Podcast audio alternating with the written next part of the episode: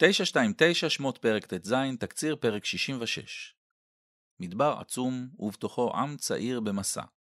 קשיי הקיום שהתגלו מיד כבר במראה בפרק הקודם, הם הגיבורים הראשיים של הסיפור, והפעם בעיית המזון. ככה זה נשמע מפי העם. מי ייתן מותנו ביד אדוני בארץ מצרים, בשבתנו על סיר הבשר, באוכלנו לחם לשובע, כי הוצאתם אותנו אל המדבר הזה להמית את כל הקהל הזה ברעב. פסוק ג' קשה להתעלם מהסגנון הקנטרני של התלונה, אבל מאחר שבתוכנה היא מוצדקת, היא זוכה למענה אלוהי מיידי על שני מרכיביה.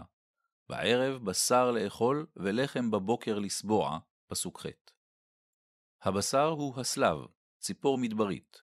לנס הזה מוקדש בקושי חצי פסוק, פסוק י"ג. אבל בספר במדבר, פרק י"א, נשמע עליו בהרחבה, עוד 72 פרקים בסך הכל. הלחם שיגיע בכל בוקר, מכאן ועד סוף המסע במדבר, הוא לחם פלאי, לחם משמיים, ויקראו בית ישראל את שמו מן, פסוק ל"א.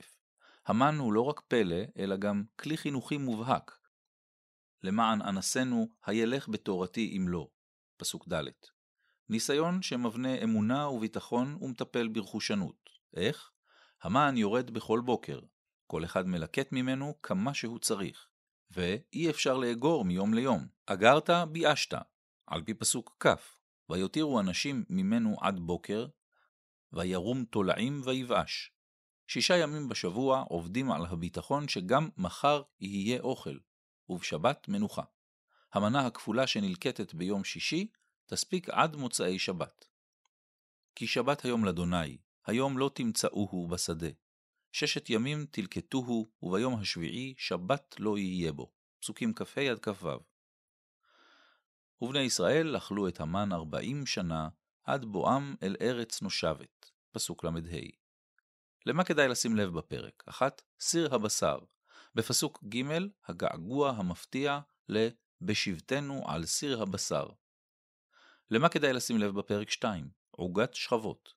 ככה מוגש המן מדי בוקר. ותעל שכבת הטל, והנה על פני המדבר דק מחוספס, דק ככפור על הארץ, פסוק י"ד. למה כדאי לשים לב בפרק 3? ללקוט כמה שאתה יכול, לאכול כמה שאתה צריך.